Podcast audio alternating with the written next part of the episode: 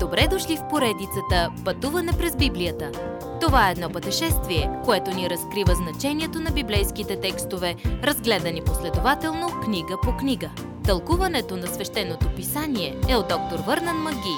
Адаптация и прочит, пастор Благовест Николов. Забелязвате ли как се забързват събитията в живота на Исус? Трагичната смърт и удивителните чудеса продължават и сега конфликтът около Исусовото отхвърляне като цар и борбата му с религиозните водачи нараства. Суеверният Ирод седеше на трона в Галилея, побъркан от параноя. Исус знаеше, че страхът на Ирод ще го доведе да стори нещо прибързано. По тази причина, за сега Исус се отдръпна от публичните пространства. Но тълпите го следваха, без да мислят как ще ядат.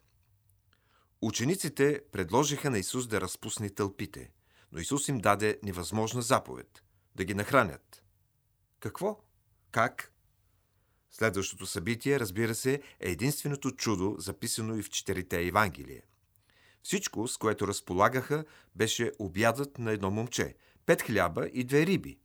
Но Исус каза – донесете ги тук при мене. Удивителните неща се случват, когато доброволно дадем това, което имаме и оставим Бог да го употреби. Исус погледна към небето, благослови и разчупи хлябовете и даде на учениците си, които от своя страна дадоха на тълпата. Всеки яде, докато се насити, и после Исус ги отпрати по домовете им. Той прати учениците си на другия край на Галилейското езеро, за да може да остане сам да си помоли. Господ отиде на планината да се помоли, докато учениците се бориха с ужасна буря. Около три сутринта Исус отиде при тях, като ходеше по водата. Когато те го видяха, изкрещяха, защото си помислиха, че е призрак. Аз съм, не бойте се, им каза Исус. Петър попита, ако си ти, Господи, тогава ми кажи да дойда при тебе по водата. И Господ отвърна, ела. Петър поиска огромно нещо от Бог. И Бог каза да. Само когато той отмести очите си от Господа, докато ходеше по водата, започна да потъва. Нека и ние да се получим от примера му и държим погледа си върху Исус. Исус после изненада всички с пътуване на север към езическа земя. Исус дойде като цар на юдеите, но сега той канеше и езичниците към своя план.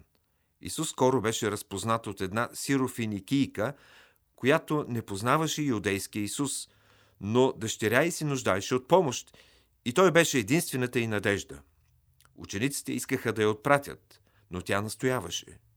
Исус видя вярата й, похвали я и я изцели, и дъщеря й в същия час беше спасена. Обратно в Галилея тълпите отново следваха Исус и се нуждаеха от нещо за ядене. Тази ситуация звучи като възстановка на случката преди няколко дена, но учениците повдигнаха същите стари възражения. Откъде ще намерим толкова хляб да нахраним толкова души?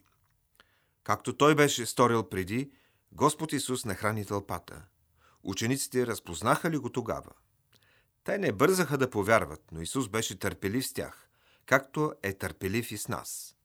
Много от нас имат нуждата да наваксат с вярата си. О, да можем да му повярваме по-скоро. Следващият път. Кой е този на хълма с Исус? Страхотно! Уважаеми слушатели, вие чухте една от програмите в поредицата Пътуване през Библията. Ако ви е допаднало изучаването, заповядайте на www.ttb.bible, където има много и различни програми на български язик. Ако свалите нашето мобилно приложение от ttb.bible, ще получите достъп до систематично изучаване на всяка книга от Библията. Разкажете ни как Божието Слово променя вашия живот, като ни пишете на електронната ни поща info at studio865.org или в нашата фейсбук страница Пътуване през Библията. Освен до аудиопрограмите, чрез мобилното приложение ще получите достъп и до различни материали. И на още едно място ще намерите нашите обяснения на библейските текстове. На платформата YouVersion за всяка книга от Библията ще намерите наш план за прочит и аудиопрограма с обяснение на прочетеното. Благодарим ви и до нови срещи в онлайн пространството!